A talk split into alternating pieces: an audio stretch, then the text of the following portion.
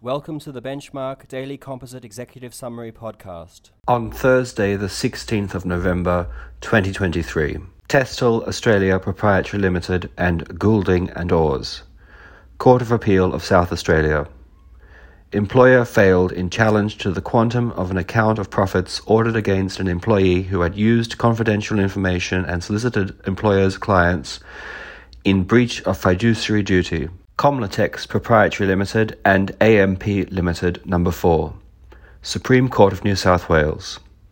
Court approved settlement of class action by former shareholders against AMP. Re Rentus Proprietary Limited. Supreme Court of Queensland. A binding death benefit notification signed under a power of attorney before the principal's death was valid. 20 Trevis Court Proprietary Limited and Emma Peel Holdings Proprietary Limited and Oars. Supreme Court of Queensland. Court declined to strike out paragraphs pleading accessorial liability for a breach of equitable duty other than a breach of trust or fiduciary duty. Gautam South Australia Proprietary Limited as trustee for Gautam Trust and Mossop Group Proprietary Limited. Supreme Court of South Australia.